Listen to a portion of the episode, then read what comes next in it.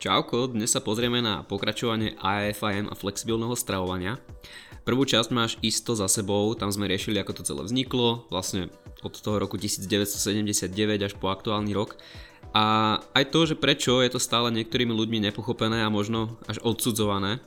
A dnes si povieme, prečo ti flexible dieting a AFIM môže skutočne zlepšiť život a aj ako na to po tej viac takej tej praktickej stránke.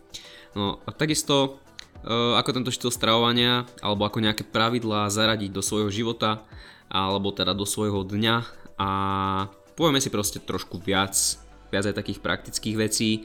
Budem kecať aj o výžive, možno tak viac vo všeobecnosti, ale dostaneme sa aj k tým praktickým veciam. Samozrejme, ak si ten prvý diel o flexibilnom stravovaní a o AFIM nepočul, tak tento diel počúvaš trochu zbytočne, lebo veľa pojmov a súvislostí, myšlienok eh, som už rozobral tak aby si, aby si vnímal ten kontext a nejaké moje myšlienky či rady, tak je nutné vedieť aj definovať pojmy a mať prehľad o tom, uh, o čom budem hovoriť, aby sme sa chápali úplne správne.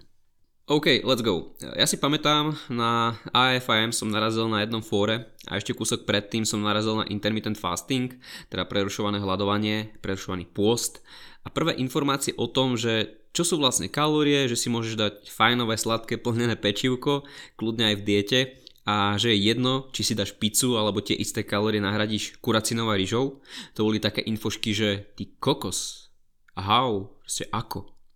Teraz samozrejme vieme, že to posledné, ohľadne tej pice a nahradení kuracinou s rýžou a naopak, e, že to nie je úplne pravda, ak sa bavíme z hľadiska zdravia, dlhodobého zdravia hlavne, či prístupu, ale o tom som hovoril v prvom diele a ešte o tom hovoriť budem. Každopádne, všetky tieto reči, diskusie, tak tie mi dosť rozhádzali myšlienky a nechápal som. Proste máš mindset, eh, že existujú nejaké kulturistické potraviny, hej, v úvodzovkách a iné eh, potraviny viac menej nemôžeš jesť, ak chceš byť dobrý a robiť progres a chudnúť a tak podobne. Potom si prečítaš niečo hen také a nejak ti to nejde do hlavy. A pamätám si, že práve to boli také tie prvotné impulzy začať sa v tom vrtať a hľadať, že čo je na tom pravdy a prečo fakt akože musíme jesť len tú kuracinu s rýžou a či musíme jesť 6 krát do dňa a podobné veci.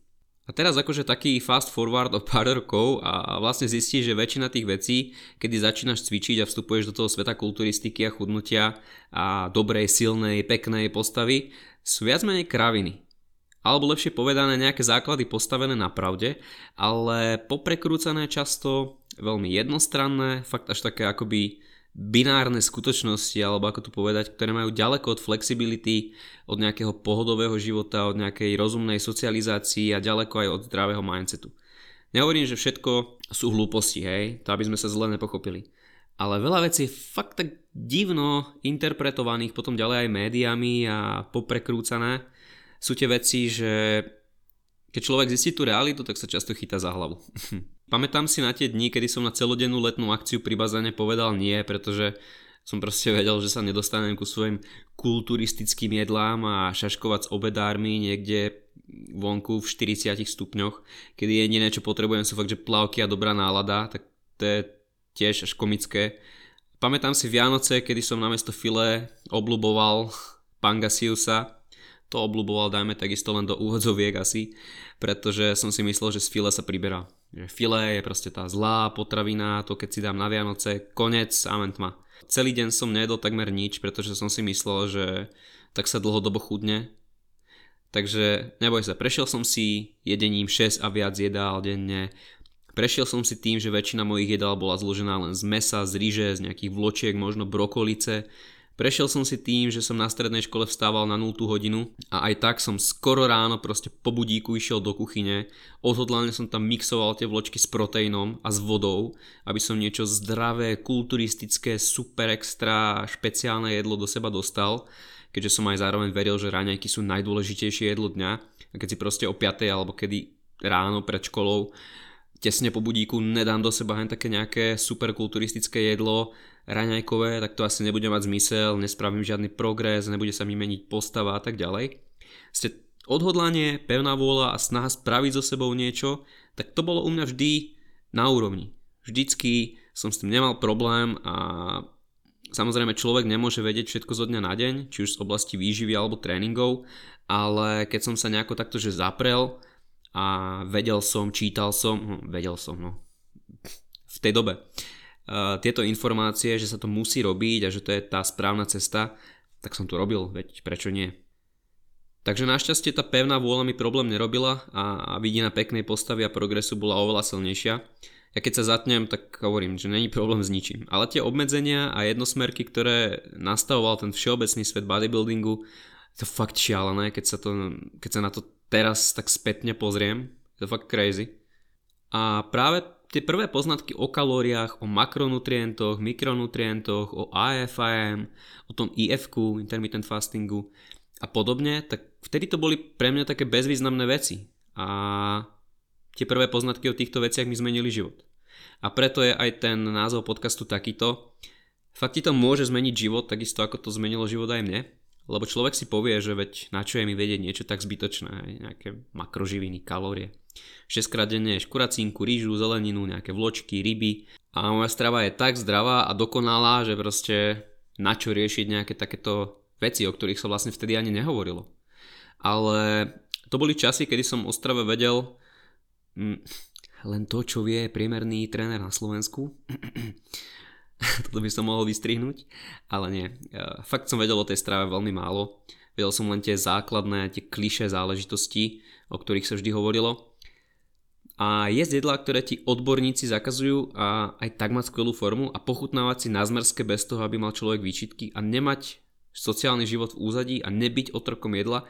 To boli také dvere, ktoré som chcel nielenže otvoriť, ale doslova, aby som ich rád vykopol, ale chcelo to veľa učenia, spoznávania tej reality, tej skutočnej vedy za tým, prečo, čo, ako to vlastne funguje a že rýža nie je nejaký magický kulturistický sacharid, čo ti spraví kocky na bruchu, keď ho skombinuješ s mesom. A na forách neskôr vznikali aj také témy, kedy tréneri a súťažiaci vo fitness skúšali AFIM a porovnávali to práve s tými časmi a prípravami v časoch, kedy mali ten kulturistický mindset. A jeden z príkladov je súťažiaci Altuk Kop, ktorý kedysi prípravu riešil v štýle toho klasického typického clean eatingu, teda kúra, brokolica, vločky, vajcia, 6 krát denne a tak ďalej. Robil kardionalačno, trénoval dvakrát do dňa, bral podľa jeho slov teda 15 rôznych suplementov, dehydroval sa v deň súťaže, extrémne manipuloval so sodíkom a tak ďalej. Na ďalší rok si to zopakoval, ale počas toho roku úplne zmenil ten štýl prípravy, mindset, nadobudol nejaké vedomosti ohľadne flexible dietingu a ohľadne AFM. E, trekoval si kalórie, e, jedol v podstate čo chcel, e, samozrejme s dôrazom na to, aby nebol hladný a tak, aby sa zameriaval na tie nutrične hodnotné potraviny, čiže proste ten rozumný prístup, žiadne jolo, čokolády hitnuté do kalórií a tak. Jedol pečivo, lepok v strave, ani raz nerobil kardio nalačno, bral len 4 suplementy, normálne pil v deň súťaže, nerobil žiadnu extra manipuláciu so sodíkom a chalan mal fakt oveľa lepšiu formu, bol viac vysekaný, plný, fakt to bolo dobré, nájdi si kľudne fotky, niekde si to určite vygoogli, uh, Altuk Kop sa volá typek a tiež poznám aj osobne nejakých ľudí, ktorí presne si prešli takýmito prípravami. Ten clean, eating a to typické zaužívané versus viac vedomostí, flexible dieting, trošku iný mindset, štýl prípravy a aj vyhrali súťaže, uh, aj mali proste lepšie formy, aj sa lepšie cítili, takže je to aj v tomto, uh, nazvime to profesionálnom duchu, uh, nejakým spôsobom funkčné a dá sa, dá, sa, dá sa fungovať aj na takýchto princípoch, kedy jednoducho nie si ten otrok jedla, ktorý je kura z rýžu, ale pristupuješ k tej strave nejakým spôsobom tak, ako určuje trošku, alebo ako nás smeruje aj veda, nejaká fyziológia a všetky tieto veci okolo. Treba pochopiť e, jednu vec. Niektorí tvrdia, že, že kašli na dietu a pomocou diet neschudneš. To samozrejme není úplne pravda, pretože každá dieta, ktorá zmení energetický príjem, a.k.a. jedlo u človeka na nižšie hodnoty a spôsobí vyšší výdaj, čiže nejaká tá aktivita, tak bude funkčná, pretože budeš chudnúť. Uh, lebo dieta sa rovná kalorický deficit a kalorický deficit sa rovná chudnutie. Uh, to už som v podcastoch asi nejedenkrát povedal a teraz sa opakujem. A, a podľa mňa problém ani nie je, že schudnúť, ale udržať si hmotnosť a postavu, akú človek chce z dlhodobého hľadiska. To som tiež určite nejak v niektorom podcaste hovoril. Uh, alebo takto, ono to není, že ani podľa mňa, že ja si myslím. Ale veľa výskumov to dokonca uvádza. Pretože schudnúť už nejaké uh, kilá, to sa ti podarí, nejako už schudneš. Ale či uh, za rok nebudeš tam, kde si aj bol, to už je otázne. Preto môžeš vidieť určite aj vo svojom okolí ten istý kolobeh už niekoľko rokov. Kamarátka objaví nejakú najlepšiu revolučnú dietu, schudne, keďže vďaka nej e, konzumuje menej kalórií alebo sa viac hýbe, prípadne oboje. No po jej skončení sa onedlho dostane na začiatok a možno sa jej dokonca aj nejaký ten centimetrik e, k jej bokom pridá. Prečo? Z dlhodobého hľadiska nedokáže takto fungovať. Nedokáže z toho všetkého vytvoriť životný štýl, nedokáže zmeniť mnohé dlhodobé vzorce správania, návyky, takže to dopadne veľakrát fakt zle a niekedy to je horšie ako to bolo v tých začiatkoch. Ale ako hovorí Mike Mencer, o ktorom som hovoril práve v prvej časti o AFM v minulom podcaste, tak nemusíš byť otrokom jedla, prispôsob stravovanie sebe. Nejde tu o nejaké uľahčovanie si vecí a o tom, že ja som niečo viac ako ostatní, že ja si môžem dať čokoládu v diete. Ide tu o pochopenie kalórií, o pochopenie mikroživín, makroživín a o tom pochopiť celý ten, celú tú komplexnosť stravovania. Navyše žiadna najlepšia dieta neexistuje ale zároveň však existuje. Nie je to síce menovite nejaká dieta, ale predsa len je to ten štýl stravovania, dieta, nazvime to ako chceš, ktorá ti zapadá do tvojho životného štýlu, eh, ktorá sa drží na nejakých tých pevných základoch, dá ti požadované výsledky bez extrémnych opatrení a dovolí ti začleniť do jedálnička potraviny, na ktorých si rád pochutnáš a nebude zároveň o mesiac vyvrátená vedecky. Čiže je to nejaký štýl stravovania, ktorý môžeš nasledovať, či chceš chudnúť, alebo priberať. A to je vlastne aj flexibilné stravovanie AFIM. Nie je to teda dieta, keď si človek predstaví, že alebo niekto možno aj povie, alebo hovorí, že flexibilné stravovanie alebo AFIM je dieta. Nie je to dieta. Na AFIM a flexible dietingu môžeš chudnúť, keď chceš, môžeš priberať, keď chceš, môžeš byť na maintenance, čiže na nejakej udržiavačke kalórií, podľa toho, čo chceš, ako si to určíš alebo nastavíš. Teraz spomeniem jedno podstatné pravidlo, na ktorom AFIM funguje. Neviem, či niekto tuší, nie. Myslím si, že väčšina čitateľov FitClanu, poslucháčov podcastov našich, tak asi vie. A je to pravidlo 80 na 20. Čiže zdravá miera je ten kľúč k úspechu a tak sa drž rady, že môžeš jesť 10 až 20% z tvojich celkových kalórií z toho, z čoho chceš. Niekto môže povedať, že strava alebo dieta, keď sa chceme baviť o chudnutí, kalorický deficit, e, založená z 80 až 90% na zdravých potravinách alebo zdravých jedlách, alebo bavme sa, že nutrične hodnotných, keď chceme byť takto, že konkrétny, pretože zdravé, nezdravé, to už sme si tiež spomínali, že nie je úplne OK takto to označovať. Tak zložená z 80 až 90% nutrične hodnotných jedál nebude dosť dobrá, prečo najlepšie zdravie, dlhovekosť, výkonnosť a, telesnú stavbu, čiže nejakú tú kompozíciu postavy, že buď treba ísť na 100% alebo sa na to vyprdnúť. Ale je to priam naopak. Práve tá mierna flexibilita, nejaký balans, e, tá sloboda, tak to všetko môže znamenať poriadnu psychologickú výhodu a žiadny výskum nehovorí, že by takéto pravidlo 80 na 20 nejako zhoršilo e, výsledky alebo stratu tuku, že by to bolo neefektívnejšie alebo niečo podobné.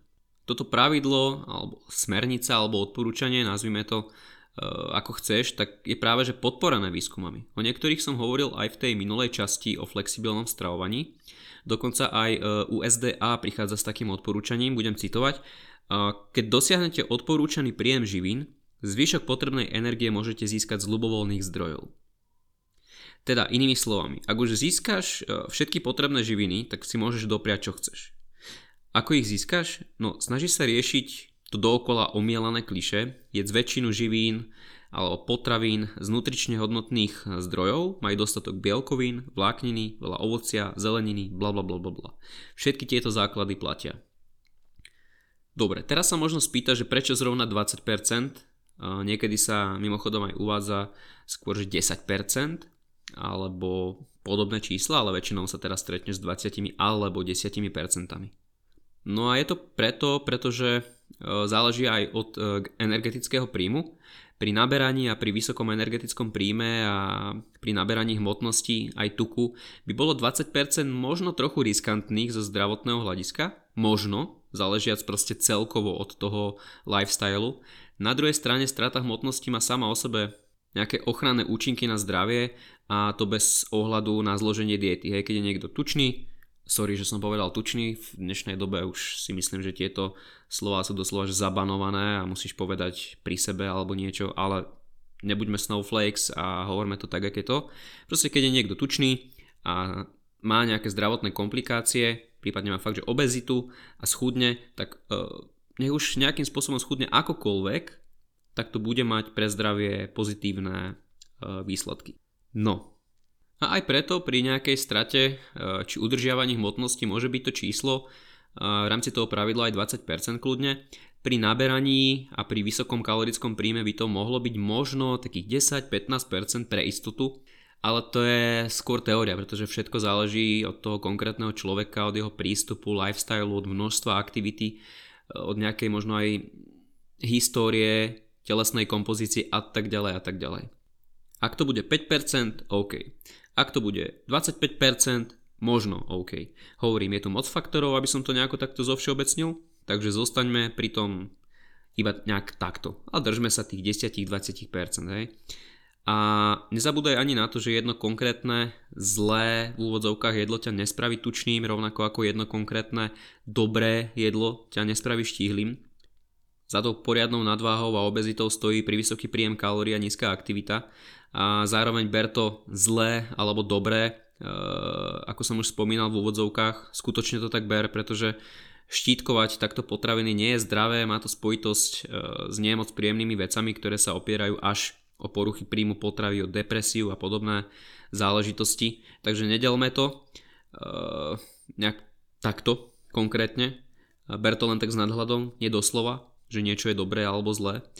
A ako som už spomínal a ako som miliónkrát aj písal do článkov, je to síce dlhší názov, ale taký presnejší, ucelenejší, nutrične viac hodnotné, nutrične menej hodnotné. Už len takýto ľahký, takáto ľahká zmena mindsetu ti vie pomôcť v tom, aby si si upratal tú stravu.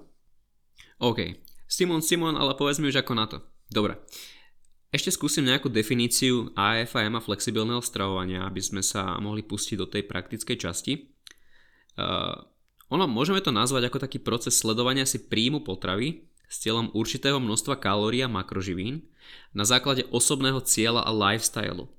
A tento koncept ale nie je vôbec čarovný. Konzumujú sa nutrične hodnotné potraviny, ale uh, naše známe pravidlo 80 na 20 môžeš nejakú časť kalórií nahradiť tými potravinami, ktoré nutrične hodnotné nie sú alebo sú menej nutrične hodnotné, pokiaľ ten kalorický príjem, rámec, tie makrá splníš.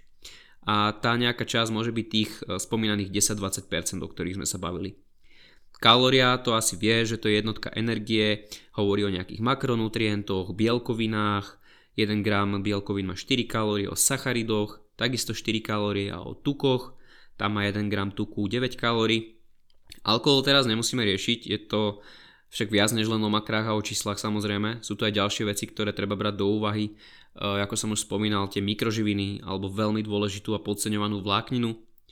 Vláknina pomáha pri trávení, slúži na prevenciu zápchy, je vhodná na udržiavanie optimálneho zdravia zlepšuje pocit nasytenia, znižuje e, hladiny cholesterolu, pomáha kontrolovať hladiny cukru a má niekoľko ďalších výhod. Myslím si, že tiež si nahráme nejaký podcastík o vláknine, aj keď to možno nie je taká sexy téma, ale je to dosť podceňované stále. V skratke, vláknina je potrebná.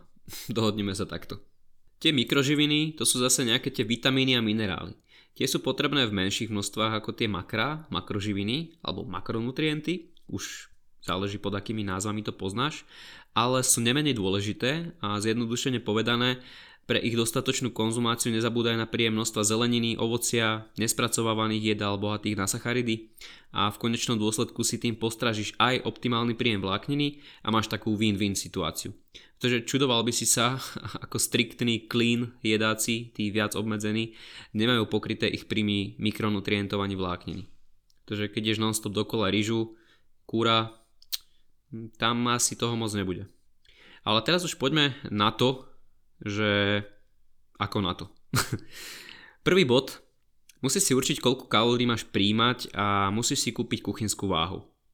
To záleží od tvojho cieľa, či chceš chudnúť, priberať alebo udržiavať hmotnosť a teda pomer bielkovín, sacharidov a tukov bude záležať tiež od toho. Sú na to samozrejme nejaké matematické vzorce, ale žijeme v modernej dobe a existujú aj jednoduché online kalkulačky. Aj v našej aplikácii máme kalkulačku, akurát len upozorňujem, že aktuálne riešime nejaké väčšie zmeny a kalkulačka a celý FitClan bude updatenutý, nový, ale nebudem ešte moc prezrádzať. Premium členovia už vedia, Go, takže tí sa určite už tešia, ale keď to bude úplne že aktuálne, dáme vedieť. Každopádne spomínam to preto, že nemusí tá aplikácia aktuálne úplne že fičať na 100%, tak len, len tak pomimo to spomínam. Ale chcem byť transparentný, e, vec, že na tom makáme, bude to topka. A Každopádne môžeš si dať do Google IIFM kalkulátor e, alebo hociaký nejaký kalkulátor ohľadne výživy nájde ti tisíc stránok. A každá kalkulačka ti aj tak vypluje iné hodnoty. My v tej aplikácii sme riešili nejaké, nechcem povedať overené, to znie tak zvláštno, e, vzorce, alebo teda čo najpresnejšie sme sa to snažili poriešiť a aj v tom update to bude ešte vypimpovanejšie. Takže ak ti každá kalkulačka vyhodí nejaké iné číslo, tak sa nelakaj a zorientuješ sa v tom tak, že si proste vypočuj e, podcast, náš podcast s názvom Ak si zapisuješ príjem jedla cez MyFitnessPal či kalorické tabulky, pomôže ti týchto 6 typov. To je nadpis toho podcastu a tuším v prvom alebo druhom bode hovorím o tom, ako sa v tom orientovať a neupnúť sa na konkrétne číslo, čo ti vypluje tá kalkulačka, ale ako si to pekne s kľudom zistiť, že kde sa kaloricky pohybuješ. Presné číslo nezistíš, to ti hovorím teraz takto v rýchlosti. Presné číslo ani nechceš zistiť, pretože to je asi ďaleko je od nejakej flexibility, že? Pretože hitovať niečo na kalóriu presne, asi nie. A telo aj tak nefunguje ako nejaká striktná kalkulačka. Takže nebudem sa v tomto podcaste mm, venovať tomuto, hovorím, vypočuj si ten podcast e, s názvom Ak si zapisuješ príjem jedla, bla bla bla a tam som to spomínal konkrétnejšie, aby si mal predstavu o tom, že ako to číslo zobrať, ako s ním pracovať, ako s ním narábať, ako si to sledovať a možno viac e, potom upraviť alebo určiť. Dobre, povedzme, že už máš teda nejaké tie kalórie. Tak si musíš nastaviť makroživiny. Bielkoviny tie majú na úrovni 1,6 až 2,2 g na kilogram telesnej hmotnosti, Môžeme sa teraz tú hodinu baviť o tom, kedy sa oplatí mať viac, aké benefity, aké nevýhody sú toho, keď máš viac bielkovín. Ale držme sa nejakého tak, takéhoto evidence-based štandardu, hej? Zhruba 20, 30, možno 35% z celkových kalórií má z tukov a ostatok vyplň sacharidmi. K tomu dostatok vlákniny, dajme tomu 20-30 gramov ako minimum, Pomery makroživín e, sa môžu samozrejme líšiť, hlavne teda tie pomery medzi sacharidmi a tukmi. Podľa tvojich aktivít, podľa lifestyle, možno nejakých chúťok, či ti niekomu možno viac vyhovujú, viac, e, možno niekomu viac vyhovujú tuky, niekomu možno viacej sacharidy. Záleží. A to teraz nekomplikuj. Teraz sa kľudne týchto odporúčaní. Potom by som spomenul taký druhý bod, keď už toto máš určené. Uh, teda, že kalorický príjem poznáš, máš e, vypočítané tieto makroživiny. Teraz si jednoducho zapíšeš, čo si zjedol a trafíš sa do hodnot. Easy. Samozrejme približne, nikto nechce po tebe presné čísla alebo čo si. A ak sa pýtaš, že ako na to, tak odvážiš si jedlo a hodnoty si zapíšeš. Ste najzna- najznamejšia možnosť je zaregistrovať sa a trekovať si všetko na MyFitnessPal, dokonca majú aj super synchronizovanú aplikáciu na smartfóny. Dokonca my v premium sekcii e, fitclan.sk lomeno premium Máme taký sheet, ktorý je prepojený s MyFitnessPalom, takže okrem zaznamenávania si nejakých, nejakého dňa progresu ti tam vyplujete za dané hodnoty a máš to aj pekne prehľadne v tabulke. A keď sa v MyFitnessPale naučíš pracovať a zapisovať si tie kalórie, ti potom trvá koľko? No 3 minúty možno z celého dňa. Na začiatku to bude pain, ale oplatí sa to. Neviem, čo k tomu viac dodať. Proste naučí ťa to Naučí ťa to, ako pristupovať k tej strave, koľko máš na tom tanieri, vieš si lepšie určiť tie, eh, to rozloženie toho taniera, nazvime to nejako takto. Eh, v Česku sú pomerne známe kalorické tabulky, Mne osobne sa trošku páčia menej, ale to je asi len o zvyku, som zvyknutý roky na MyFitnessPal, ale česká verzia môžu byť kalorické tabulky, hej, úplne kľudne, funguje to takisto. Proste ide o to, aby si si nejak, alebo teda niekam nahadzoval tie potraviny. MyFitnessPal má obrovskú databázu, aj e, SKCZ potravín a kalorické tabulky, tú databázu majú takisto veľkú. Takže to už je na tebe. Samozrejme tu už môže nastať e, taký problém. Mm, prvý ten problém môže byť, že sa ti nechce, ale to je tvoj problém. Potom sa nerozčuluj, že musíš chudnúť zrazu 20 kg a bude to ťažké, keď sa roky opúšťaš. Bude to chcieť trošku času, kým sa naučíš, ako v tom chodiť, ako si to trekovať a podobne. Proste všeobecne, ako mať prehľad v tom jedle a v tých kalóriách, makrách, ale garantujem ti, že to netrvá dlho a tá vedomosť e, ťa bude sprevádzať do konca života Tie som si tým v začiatkoch prešiel, tisíce ľudí si tým prešlo, ale teraz žijú totálne s diametrálne odlišným mindsetom, prístupom k tej, k tej e, strave a k fit životu a tak podobne. Fakt to stojí za to. Uh, rád by som ale dodal, že nie je nutné trekovať si kalórie makra, hej. Opakujem to už asi 300 krát, aj v článkoch, aj hoci ale mať nejakú gramotnosť z hľadiska výživy a kalorickej hodnoty je to isté, ako sa vyznať a poznať hodnotu peňazí. Keď ti niekto hodí 15 500 euroviek na stôl, vieš zhruba koľka bije. Hej?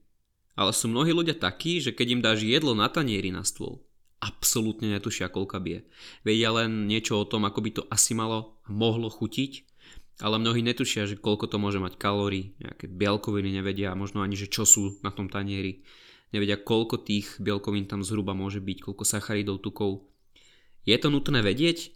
Nie je, ale keď riešiš výživu, chudnutie, chceš žiť slobodnejšie, zároveň dosahovať ciele efektívnejšie, fakt sa orientuješ na ten zdravý životný štýl, cvičenie, efektivitu, balans, tak je fajn mať v tom prehľad, trekovať si v začiatkoch jedlo a počase a v podstate už do konca života budeš vedieť akékoľvek jedlo aspoň približne kaloricky ovládať a podľa toho ten svoj deň riadiť, korigovať, aby si sa cítil dobre, mal dostatok živín zároveň do tréningu, alebo do dňa, alebo do práce, keď robíš nejak fyzicky ťažko. Či už z hľadiska postavy, kompozície postavy a toho, že či ješ veľa alebo málo a tak. A to je v podstate všetko. Ja viem, že takto v teórii, alebo keď si to vypočuješ, to môže znieť uh, ľahšie ako v praxi. Každopádne sme na konci, alebo možno na začiatku tvojho lepšieho a uvoľnenejšieho a možno kvalitnejšieho spôsobu života, stravovania aj postavy. A ak si jeden z tých open-minded ľudí, tak táto séria podcastov o flexible dietingu by ti mala pomôcť minimálne v tých začiatkoch. Táto séria ešte bude pokračovať. Na budúce si povieme niečo viac o clean eatingu versus flexible dietingu a možno to tam už aj v ďalšej epizóde pomaličky uzavriem. Uvidím, ako veľmi budem mať čo povedať ale ešte nejaké jedna, možno dve časti na túto tému môžeš očakávať, aby si to mal tak nejako že kompletne a keď tak mi daj aj feedback, že čo ti zatiaľ je úplne jasné, čo naopak nie a ja sa pokúsim to prípadne aj zapracovať e, do nejakých ďalších epizód. Zároveň asi viem, že pre niektorých to bude možno nudné počúvanie, lebo toto ovládajú, to ma mrzí, ale veď, že nie, každý to ovláda, nie každý to má nejak zmáknuté a síce je rok 2021 a čakáš, že to budú ľudia vedieť, ale to je taká naša, vaša bublina, v ktorej sa žije. Fakt to veľa ľudí ešte neovláda, je to pre nich nové a ja verím, že takéto podcasty a infošky im padnú vhod a posunie ich to nielen v tom fitness živote, ale všeobecne v živote. Počujeme sa teda pri ďalšom pokračovaní uh, série FitClan podcastov o flexibilnom stravovaní a o AFM. Ako som spomínal, Vidím to ešte na taký jeden, možno dva diely, uvidím, možno tri, záleží, eh, čo mi ešte napadne.